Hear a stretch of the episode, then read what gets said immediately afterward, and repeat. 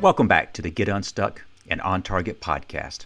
I'm Mike O'Neill with Bench Builders, and we help growing companies, especially manufacturers, improve their people, process, and planning systems so they can scale smarter and faster. Joining me from Golden, Colorado is Scott Zoll. Scott is the co founder of Fair Play Communications.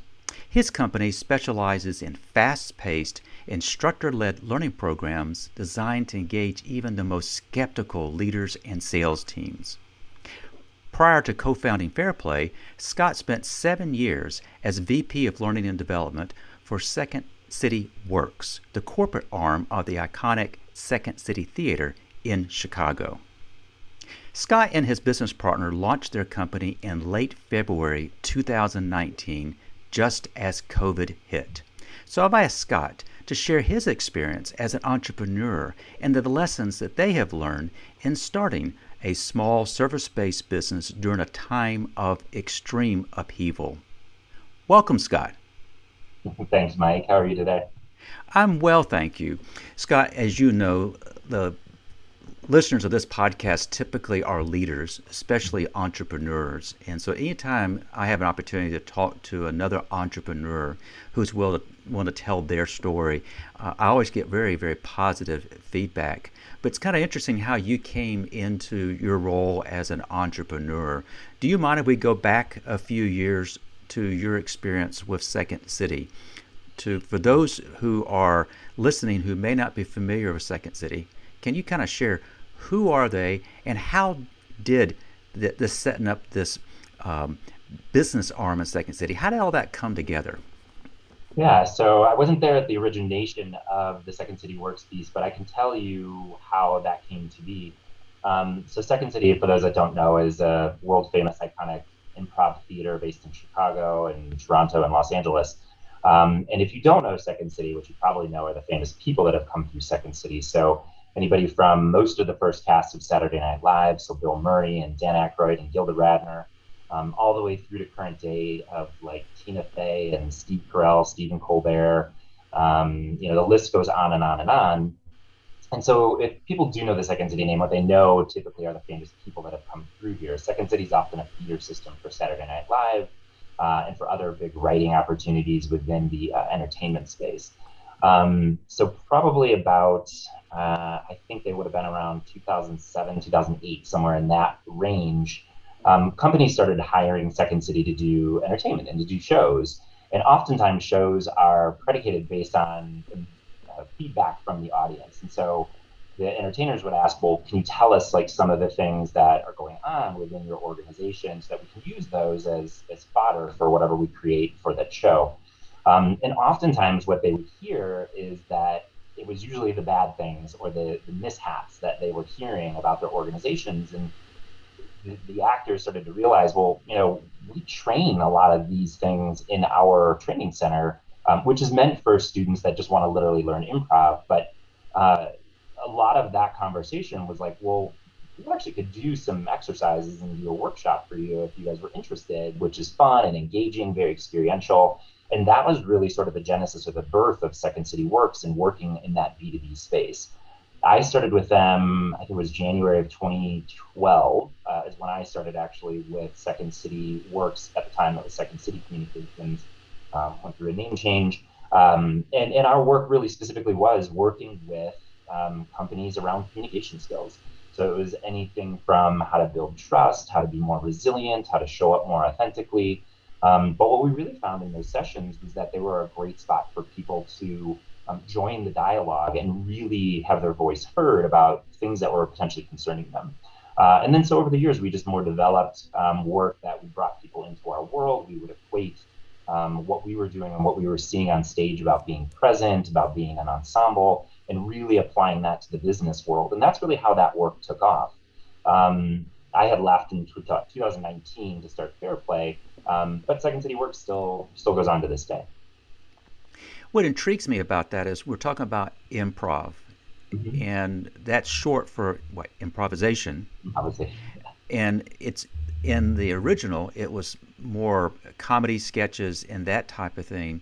But what is it about the notion of improv? How does that relate to business leaders, is there an element of improv in what we do?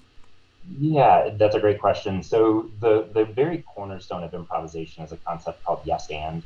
Yes and isn't uh, agreement; it's affirmation. The yes is affirmation, and is building. So, for example, when um, a cast is on stage doing a show, right? An improv show is based on audience suggestions. Hmm. And when they're on stage, they don't have any props, they have no scripts. Everything is created right there in the moment. Um, and what they have is each other, and they can rely on one another in terms of um, generating ideas, playing off of ideas. Um, sometimes you have the idea, sometimes you contribute to someone else's idea. Um, and there's a lot of, uh, I don't know if you call them axioms, but one in particular is bring a brick, not a cathedral. And the whole concept of bring a brick is like if you bring your brick and I bring my brick, we'll create a cathedral together and make something amazing. But if you come to the, the meeting or the event or whatever else it is with the cathedral already built, I'm just a spectator. I'm not a part of the decision, particularly when those decisions might impact me uh, as somebody who has to carry those things out. So, so the whole idea is really around like how do we work together as an ensemble? How do we create um, focus on others uh, so that we can allow people the space to show up as they are thinking, as they need to, um, and then encourage that. So the more we encourage uh, people to speak up, the more opportunity and ideas that we have. Um, there's always time to edit on the back end. It's not every idea is going to be a great idea, but if you don't allow the idea just a chance to breathe, well, then you never know what's possible. And so that's really where that kind of all comes from. So improvisation, this conversation you and I are having right now is an improvised conversation. You have some questions for me. Uh, I have some responses for you, but I don't know where the conversation will go. So we're just kind of riffing and playing off of one another to see kind of where things land and we could edit it and it could be very you know specific. Um, but that really flies in the face of the of the beauty of improv is like well we don't know where it's going to go. We're just going to see and where we think we might end up may not be the place where we originally had intended to go. What you just shared is a perfect description of what you and I are doing right now. Uh, yes, we did mutually agree that your entrepreneurial journey I think would be interest to our listeners, particularly the timing of that entrepreneurial uh, journey. But you're kind of showing how you have brought together those seven years of experience as you know, VP of Learning Development for them. Let's move to this idea of starting a business. You have a business partner. How long did you all kind of mull the idea of starting a business before you even did so? Yeah, so it was it was not even that long. I think there was a lot of energy and a lot of excitement around well, what we started doing uh, at Second City was amazing. How do we take that further? How do we include elements of science as well? Because a lot of people want to understand, like, well, what is the brain science behind why this works and that sort of thing. So we've started to pull in different um, relationships with uh, different organizations that have more of the science side of what we do and individuals who do design work and things like that for us so it's not just um, it's not just the improv components; it's the science behind well, why does this actually work? Mm. And I think the thing that that you know companies find most in working with us, it's not just the content that we talk about, um, but it, because it's really grounded in their world, but it's really the experience that they have then when we're there in the room with them, right? Allowing that opportunity for people to open up. So to go back, sorry, to your original question, which was, you know, how much time did we spend? you know, we had probably started speaking in, you know, late 2019, maybe August, September timeframe of 2019, um, just kicking around the idea. And then we really didn't launch until February. And in fact, we literally launched the week before the pandemic, is when we actually um, put our shingle out and started to really announce that we were in business doing the work we were doing. Scott, what really caught my attention was a blog post, whereas you kind of laid out a bit about that process. Um, what I understood from reading this is that you and Andy, you had a business concept, you had momentum on your side, you've worked together in the past, you identified that you wanted to start Fair Play Communications, you kind of picked a launch date, you also had lined up a potential pipeline. You got mm-hmm. off to a really great start and then it all hit in a matter of weeks, did it not? Yeah, it was very fast. Um, and what we went to market with was getting really positive reviews. And we had done some market research in advance. spoke to some, you know, um, friendlies, people that we knew had done work with us in the past, just to make sure we understood, like, hey, does this have legs beyond what we did before? We were trying decidedly to not do what Second City Works was doing. We were still rooted in improvisation, but we weren't teaching improvisation, which is a lot of what the work is done on that side of the house. Um, so for us, it was really about how do we engage and get deeper, um, generate insights out of these sessions that can really point to um, maybe potential opportunities or obstacles in in trying to grow in, in a company's business. Um, so that was it was really again, and what we went to market with is different than how we talk about the work now. It's not that the work itself has changed. What's really changed is how we talk about the work, and that seems to had it has had to align with what we're seeing in the marketplace more and more. I mean, there's what we can do, there's what we want to do, and then there's what the market wants. and so we've had to try to balance the mix between those three things. For clarification, can you describe what are the services specifically that, that you are currently offering? Yeah, so we kind of focus in three areas. I mean, our work is it's live uh, instructor-led training, right? And so it's done either in room or it's done virtually. Uh, where we've focused more specifically is around leadership development, um, sales effectiveness, and team dynamics. Um, we chose those areas for a couple of reasons. Because we're not a technology, or because we don't do, um, we don't have an online platform that we deliver all of this through. We had to look at like, well, where is the biggest impact made, and that was really through leaders uh, and being able to help them see how they are showing up uh, in the conversations that they're having. Uh, so that was one part of it. The sales component of it, the sales effectiveness piece, really goes back to some of the roots of the work that we were doing and a lot around presentation and, and storytelling uh, is a big component of what the sales portion of what we do is. We're not a methodology. Um, so we're not, you know, spin selling or solution selling or any of those. Ours is just an opportunity to be able to flex as the client in front of you changes what they're looking for. And then the team dynamics piece really was, you know, teams have to work cohesively together, and oftentimes um, there's an, an inability to have critical or pivotal conversations that they need to be having um, for fear of not being part of a team or whatever else it is. So these sessions were really designed to um, take people out of their element allow them to learn some skills, but in the process, really start to have a conversation about like this is where we're um, have opportunities as a team to to grow and to be more effective and to be more supportive of one another. So that was really the the areas in which we focused in on. Um, the sales piece, I would say, in particular, um, we just had a lot of people coming to us with that specific need, and so that became a bigger component of the work that we were doing. We didn't set out to create a sales training company but the need was there and it was a need that we could fulfill and therefore we stepped into that role as well well that speaks very clearly into the role of entrepreneur and that is if you've identified a need and you can meet that need you'll figure out a way to address that leveraging what you know works and works best can I go back to the, the blog article specifically? Because what you did in that blog article that I just thought was so helpful to me as a reader of it is you just kind of walk the reader through a little bit about those lessons learned. So again, you started the business literally weeks before COVID hit. It hit, and y'all had to make decisions like the rest of the world. Mm-hmm. And you began to kind of lay out what were your takeaways then. To some extent, what are your takeaways now? But one of the first things you mentioned was just let your purpose be your guide. In what way did you let the purpose be your guide early on during all this?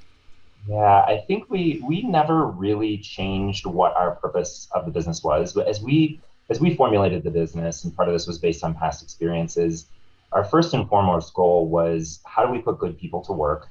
Um, a, a just step underneath that is how do we do great work for the people that are hiring us? And then the third was obviously how do we grow our business? Hmm. i think we hear a lot of times that companies are just really focused on growing their business and they have this urgency to create it into something that they want it to be. Um, and sometimes we just have to kind of follow the flow and sometimes we have to create the flow uh, and that's what we had to experience early on so while we talked about work a little bit differently um, we had to shift to the way that we thought about the work that we do. And really, the umbrella underneath which we function right now is how do we help people to train around the concept of adaptability, specifically as it relates in the face of change, right? So, so we had to shift, and if we couldn't, if we were trying to teach others how to be more adaptable, and we couldn't do it ourselves, well, then there's really no reason to hire us or bring us in to do that type of work, right? Um, but that was really that. I mean, that was a big learning for us. Was just we had an idea of where the business was going to go.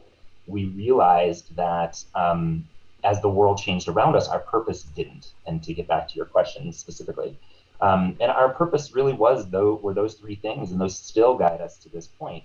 And people want to know that about you in an organization. They want to. They get that you serve these products or have this service or whatever else it is, but they want to understand why you, um, why why what you do and what you believe is so important that they would want to get on board and with that as well. And so as long as you don't waver from that purpose or that vision of what you think it is, I think you're much better off.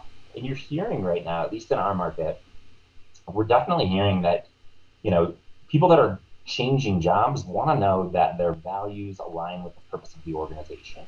Um, so, so much so to the point that people are willing to take, you know, less money uh, in order to make sure that they find that place. And so we wanted to be very clear and make sure that we were following what we said we were going to do, independent of how the world was changing around us. And that hasn't changed. That's been really has been our guidepost. You have perfectly illustrated the first three points of your blog article. Let your purpose be your guide. Listen to your clients and prospects. What, what are their needs and understand how you might be able to help them. And then you spoke to the need to be adaptable, and you call that flexibility is your friend. Yeah. And it sounds as if some of the things, though, that you set in place early on has still stuck with you, though you've had to be somewhat um, adaptable. You know, we opened this conversation talking about improv, and there's something about, I just marvel at the literal creativity that these professional improv people are able to do. They they take whatever's thrown their way and they go with it. Um, tell me a little more about this notion of creativity is the elimination of options. yeah, so there's um that came that that that was a an idea that had occurred in my career very early on. Is that um, there's a there's an old and I'm not gonna I'm gonna butcher this story, but there's a, a story and I believe it's around um, the invention of the light bulb and Thomas Edison, and and he had tried a hundred different ways in order to make the light bulb work, um, and he was given some grief for you know that it took him you know a hundred tries to get it, uh, and essentially the response is, well, I just figured out 99 ways not to do it, right? So while we all have an idea of where we want to go, how we get there doesn't always align with our vision for what that is, right? So so being able to um, being able to step into like this is how I think it's going to get done. If it doesn't work that way, you just learned one way not to do it, right? And it'll guide you back to what your original idea was. The fewer options that we have, the more creative we have to become. Hmm.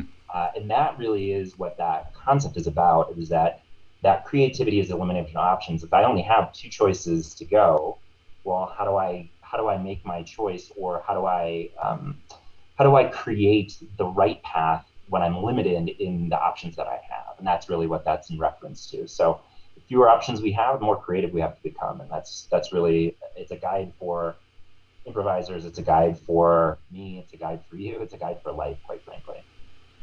You know, we're talking primarily in the context of you, a business owner, a co-founder, a business owner um, who started a business with a business partner uh, at a time that the world shut down but you've shared thus far that the original ideas in terms of the purpose, those really have held true even to this point. You have stressed the importance of listening, listening well to your clients, to your prospects, and that when you are mindful that things need to be uh, adapted on the fly. You mentioned, I think, sales training. That was not necessarily what you envisioned initially, but it's now a key component of your offering based on what clients have asked for. Mm-hmm. You've also kind of pointed out that creativity, creativity is and you write the creativity is the elimination of options, but in doing so, uh, it might even open up possibilities. But as you've kind of experienced this over the last what is this now? I, I lose track of time. Uh, we're recording this in mid-May of 2022. COVID hit in earnest in what February of 2019. Uh, 20, I guess, yeah. 1920. Yeah. That being said, um, you clearly, as a business owner, had setbacks. Mm-hmm. And when you experience setbacks as a business um, owner, um, you write, there's always tomorrow. Mm-hmm. Is that referencing setbacks or what is that referencing? Yeah, so it's a really good question. There's it's something that's come up a lot for us as we're now two years into this business. Is this sense of urgency, like that that that we keep hearing other companies have this sense of urgency, and it's like, well, I'd rather do it right than do it urgent. You know I mean? So, so for us, like, I did may not have had something yesterday, but now I feel like I need it today, and therefore it creates this sense of urgency, which just creates frustration and creates like um, us moving maybe quicker than we need to. And, and, I'm hmm. not saying there isn't a place for urgency. Like if you're in a burning building and you need to get out quick, there's a sense of urgency. But at the same time, we create urgency without really thinking through, like, well, how is this? How is my um, uh, how how is me being hasty going to help me in the long run? It's only going to create more time that I have to do the work that I thought I was getting to in the first place because I've created this false sense of urgency, like in the work that I'm doing. And so for us, you know, just to go back to your point about creating the sales vertical within what we do, I mean, that was literally just sitting down, listening to what clients wanted. We had urgency around creating the other components of our business, but this piece popped up, um, and we sat back and observed it and tried to work with it a little bit here and there. We found out that it had you know some crazy legs that we needed to pursue and that really kind of brought in for as well. And with sales teams in particular there is a sense of urgency. You only have so mm-hmm. much time to make your sales and to do everything else but your timeline as a salesperson is very different than the need of, of your client and their sense of urgency. So how are you creating value for them while also not overwhelming them and inundating them with information that maybe isn't pertinent to them at that moment? So not sure if that fully answers your question but but that's something that we've seen in terms of like that sense of urgency as it relates to creativity, as it relates to um, being flexible. I mean, there's just a lot of it is about there's there's a again there's another axiom in the improv world that says play the scene you're in, not the scene you want to be in. Hmm. What they mean by that is if you're trying so hard to direct something um, without really understanding what the flow is that you're in right at that moment, you're going to end up missing opportunities. You're going to end up you know, potentially alienating, you know, employees or clients in the process just because you had a destination that you were trying to get to when that's not the way that the world was heading at that time.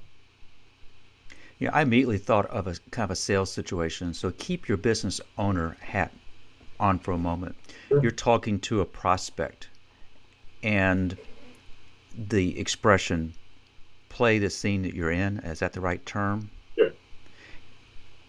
That you may want to change the scenario, but by playing the scene that you're in, in what ways does that strengthen the relationship building? In what ways does that strengthen the the sales process for a, a better outcome? Yeah, so the two things that pop up there specifically are curiosity. So, like, I may have, as a salesperson, I may have an intent when I go in, which is to talk about X, Y, and Z but that's not the conversation that the individual that's in front of me wants to have. So if I'm able just to close the laptop, start asking questions to get to the why behind what they're asking for specifically, and then maybe be able to figure out does what I'm offering currently align? I'm now meeting my client where they're at, not where I'm at or where I'm trying to get them to. Um, ultimately, but we may end up getting to that same spot. And it was all a matter of just taking the time to listen, to stay curious, to offer them solutions and suggestions that are relevant to them right there in the moment where they are versus what I have to offer. What I have to offer may be the right solution. I just may not be wrapping it in the right way. I may not be presenting it in the right fashion. So if I can just stay curious, show that I'm interested, if I'm listening to understand versus listening to respond, which is something else that we work through and with clients in particular, because we tend to stop listening when we think we have the gist of what's being said, and oftentimes we miss vital information. So if we're able to just put aside the presentation, sit down and ask those questions, well, why is that important to you? What is the impact that that's having on your organization? The more we can understand, that information is a gift to us and helps us craft how we want to show up more effectively in that conversation. And that's really what, and it builds trust. Like at the end of the day, it shows that you are listening to what that individual wants. Uh, and they're more likely to probably A, share with you, and B, probably utilize your service because they're like, at least somebody spent the time with me to really get to understand where my concerns were and how best to meet those needs. So. Scott, you and I had a one-on-one, whereas I just was interested to get to know you a bit better. It was really not my intent to invite you to be a podcast guest, but as I got to know you better, I saw you model what you just described, and you showed curiosity. You asked good questions of, of me, and you seemed very genuine in the way you did so. Mm-hmm. You used an expression there a moment ago that really st- stuck with me, and that is you're in a quote presentation, mm-hmm. but you said sometimes what you need to do is close the laptop. Mm-hmm. That is a powerful image, but by closing the laptop, that act alone is signaling I'm no longer on script. I'm trying to be fully present with you mm-hmm. to truly understand. Um, that struck me as just be a powerful way to build trust, to build relationship. Whereas in that conversation, it may be that what they need and what y'all offer is not a good fit. Mm-hmm. mm-hmm. But you've invested in the relationship. And it may be that what you offer is not a good fit now.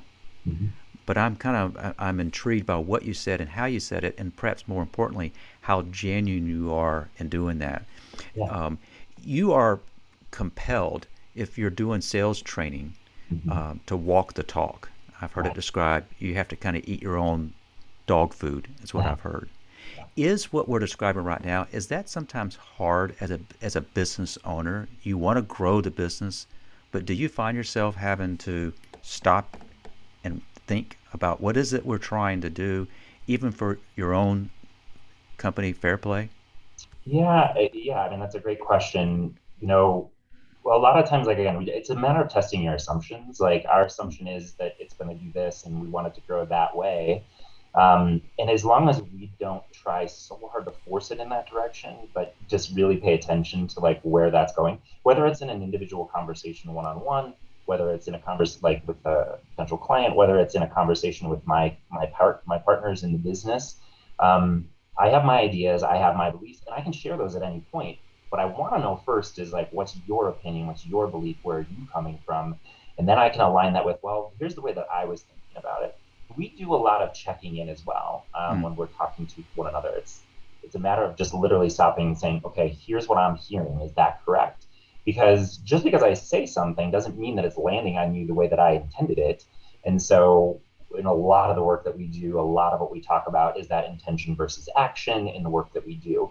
My intentions are usually how I judge myself. My actions are going to be how you judge me. And mm. so, if those two things don't align in the process, we have a problem, right? There's a disconnect, there's cognitive dissonance for whether, again, whether it's an internal conversation with an employee or a leader or an external conversation with a vendor, partner, or a potential client. Um, how we show up, how we interact, every which way, nonverbals, how, you know, showing up on time for the meeting, what content we bring forward, how we have that conversation, all of those things are clues for the individual that we're speaking with. Um, if you come in and you want to steamroll the conversation, you can do that, but you're just shutting down the conversation, and it becomes more of a monologue than it does really a dialogue between, you know, people trying to understand and get to a common, um, a common place, for lack of a better way to say it. Um, and, and, it's just vitally important that it's like, okay, I know what my position is, but I'm going to be better off if I understand yours. I'll tell you one more of the um, of the improv kind of um, axioms. I'm going to keep using that word, but that's sort of what they are, is, is this concept of follow the follower. And follow the follower is sometimes I lead and sometimes I follow, but there's really no designation point to say, okay, now you're leading, now you're following. So it's mm. a matter of being present, being others focused, being there in the flow of the conversation or of the moment or whatever else it is to understand like I need to step forward at this point because it's now my turn, or I need to step back because I gotta I need to allow that other person their space to show up the way that they need to.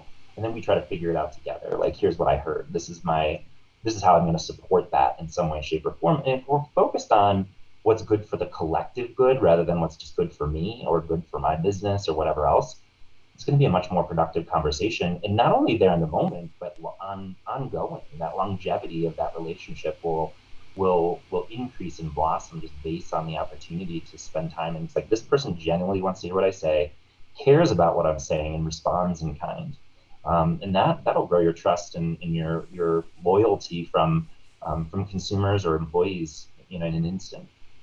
Yes, you know, you shared a little bit about starting a business. One of the things a co-founder has to do is pick a name for your business. Ah. Fair Play Communications. What's behind that name? Ooh, that's a really tough and a very good question. Um, we went through a, quite a few iterations of like what we were going to call ourselves, but you know, there's an element in what we do, particularly as it relates to the improv world of play. Uh, and we talk about play a lot of times, like in, in the work that we do. And I, I, know it can be sort of a taboo word in the corporate world. And by playing, we don't mean it's constructive play. It's play around allowing yourself to free up from the, you know, maybe those ties that bind you in that corporate space or whatever else it is. Um, and there's, and I'm, you're hearing it everywhere right now in terms of, you know, DEI or just equity in general um, there's a fairness that has to be balanced. And this goes back to sort of that follow the follower thing. Sometimes I'm going to be the leader, and sometimes I'm going to have to follow. And we need to be fair in how we um, allow others to show up, how we make assumptions and, and ideas about um, certain situations or whatever else it is. So it was really just a kind of an organic, like, well, it needs to be fair, it needs to be a fair playing ground, but we also need play. Um, and so those two elements kind of came together. We had a lot of other a big long list of names that we were going to go by, but Fairplay just fit. And as soon as we hit it, we are like, that's it. It just stuck. As it should. It's a perfect name. You know, Scott, as you look back on your career, perhaps even with Fairplay, can you think of an example where either you or a client got stuck? And when that happened, what did it take to get unstuck? Yeah. Um, I mean, the simplest form that I could say is that we used to have, and this happened a lot actually, we would have clients that were coming in looking to do, maybe they didn't fully understand the impact of what the sessions could have for them. Uh, and we would have stakeholders that would come in and say, this team that we're that you're going to be working with is dealing with X or Y, you know, concerns right now, and that's really what we need to focus in on. And so then we would design programming that would get at conversations around those things. We would never come in and say, we're going to have a conversation around, it, it, let's say it was trust. Um, we would never say, like, we're going to have a conversation around trust today. We would build exercises that would lead organically to having a conversation about trust. And oftentimes, what we would find is that trust really wasn't the issue. There was something else that was underlying that was confounding that trust to begin with. Hmm. And being able to unearth that and get to those insights so that the client themselves could better understand how to make this team more cohesive, say, for example, and I'm using this in the teaming sense, not in the leadership or in the sales sense, but in, in those instances, um, being able to create that space for people to have that dialogue is really what helped them to get unstuck because they didn't realize that they were having a communication blockade, whether it was between management and employee or we even just amongst the employee group. Um, and so it got everybody on the same page. It would allow them, it would allow a a, a checking of the assumptions by the leadership team or the stakeholders, but then it would allow a voice for the people that were impacted by this issue mostly to really kind of share and to create a conversation around what does great look like here's where we are if we want to get to this if we want to go from good to great you know thank you mr collins but if we want to get from good to great you know how do we do that and honestly, oftentimes they already had the answer themselves. They didn't need some leader to come down on them and say, "This is how we're going to be great." It was, well, how do you all feel about us creating this greatness and what does that look like? And that really would get people unstuck because they realize like, as a leader, I don't have to have all the answers. The team probably has a lot of those answers themselves because they're having the same concerns. So we just need to create a place or a forum for them to be able to have that conversation and that dialogue. And that was oftentimes enough to just jar them loose from a particular way of thinking or being or seeing the world and open their eyes to other possibilities or solutions or options that included everybody in the in the process. Scott, I've asked that question of each of my guests. That's one of the best responses I've ever heard. Uh, it really resonated with me. Um, you know, as you kind of reflect on this conversation we've had, what do you want our listeners to have as takeaways?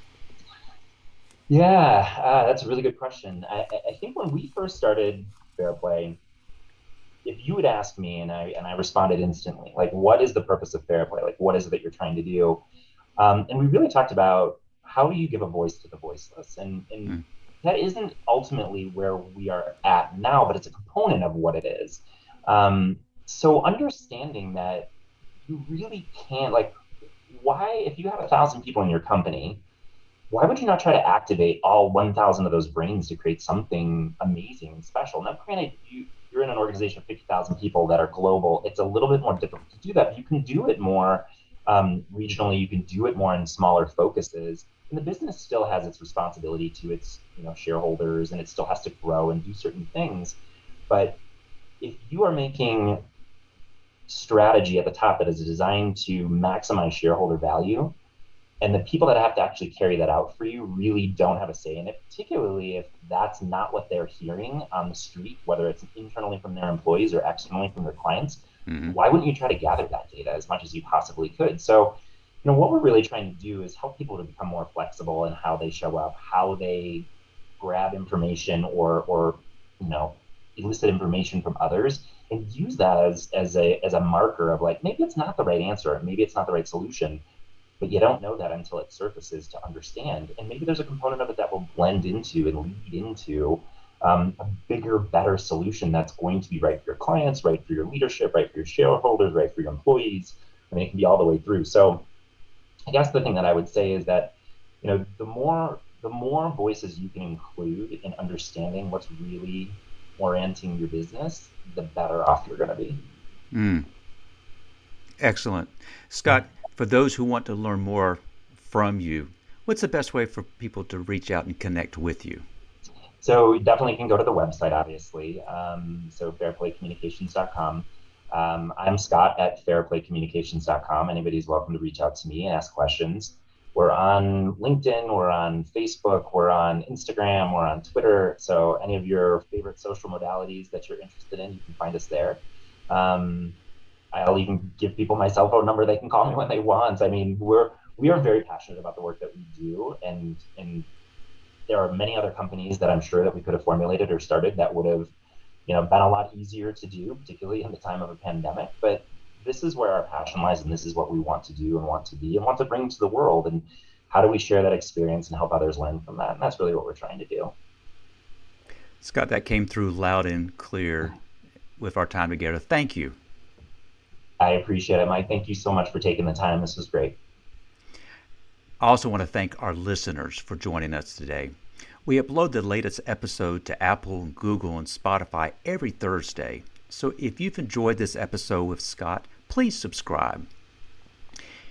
Is your company growing quickly? Are you worried that you don't have the right people and processes in place to handle the increased workload? If yes, let's talk. Head to bench-builders.com to schedule a quick call. We'll explore ways to help you solve those nagging problems so you can scale faster and smarter. So I want to thank you for joining us.